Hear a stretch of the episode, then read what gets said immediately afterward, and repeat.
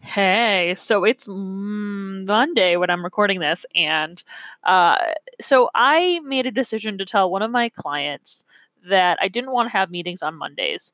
Um, she liked that it was the beginning of the week and it was great, but I'm also like, you know, this is a time where I need to stay focused on my other projects, and Mondays are like my most focused day. Like I can get so much done on Mondays because all the weight of what I need to get done on the week, like I feel it on Mondays. So that was a decision I made to keep myself strategically focused.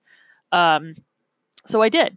So I woke up today, uh, did my normal kind of work routine, got up actually a little early, uh, worked out some final details on this proposal that's been really exciting to work with this company that I used to work with all these years ago.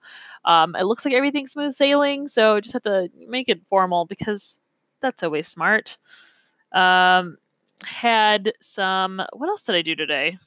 I did a lot of work. I did some client work did a profile review for one of my clients. That was really fun. Uh, wrapped up the night. Uh, you know, doing oh, I promote oh, I did a couple live streams. I did a live stream for an event I'm hosting, which is super exciting. And then I did a live stream for an online community that I manage where I'm going to be hosting like a, a Q&A session. So that was really fun. I ended the night at a board meeting for this organization I've been a part of for a long time. Uh, I have to I and I you know what I got announced that I say no to things all the time. They wanted me to take on more opportunities to do X, Y, and Z, to take off stuff that they were stressed out about. But I know for myself that these are not things that I want to be doing or where I even have capacity to spend time. My big asset that I love to contribute to this is that I have connections to opportunities that can open doors, especially one like what I have with this UX team working on my website.